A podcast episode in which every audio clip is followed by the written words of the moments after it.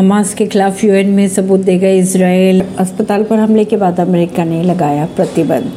Gaza के अल अहमी अस्पताल पर एक अटैक हुआ, इसमें 500 लोगों की मौत हो चुकी।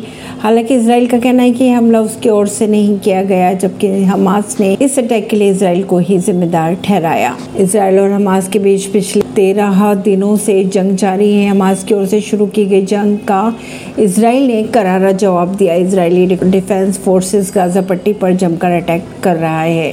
अमेरिका फाइनेंशियल डिपार्टमेंट ने बुधवार को समर्थित फिलिस्तीनी समूह हमास से जुड़े नौ लोगों और एक यूनिट के खिलाफ आतंकवाद से संबंधित प्रतिबंध लगा दिए हैं। अमेरिका के ट्रेजरी सचिव जैनेट एलन के अनुसार बच्चों सहित इसराइली नागरिकों के क्रू नरसंहार के बाद अमेरिका हमास के फाइनेंसरों और सुविधा देने वालों को निशाना बनाने के लिए त्वरित और निर्णायक कार्रवाई कर रहा है।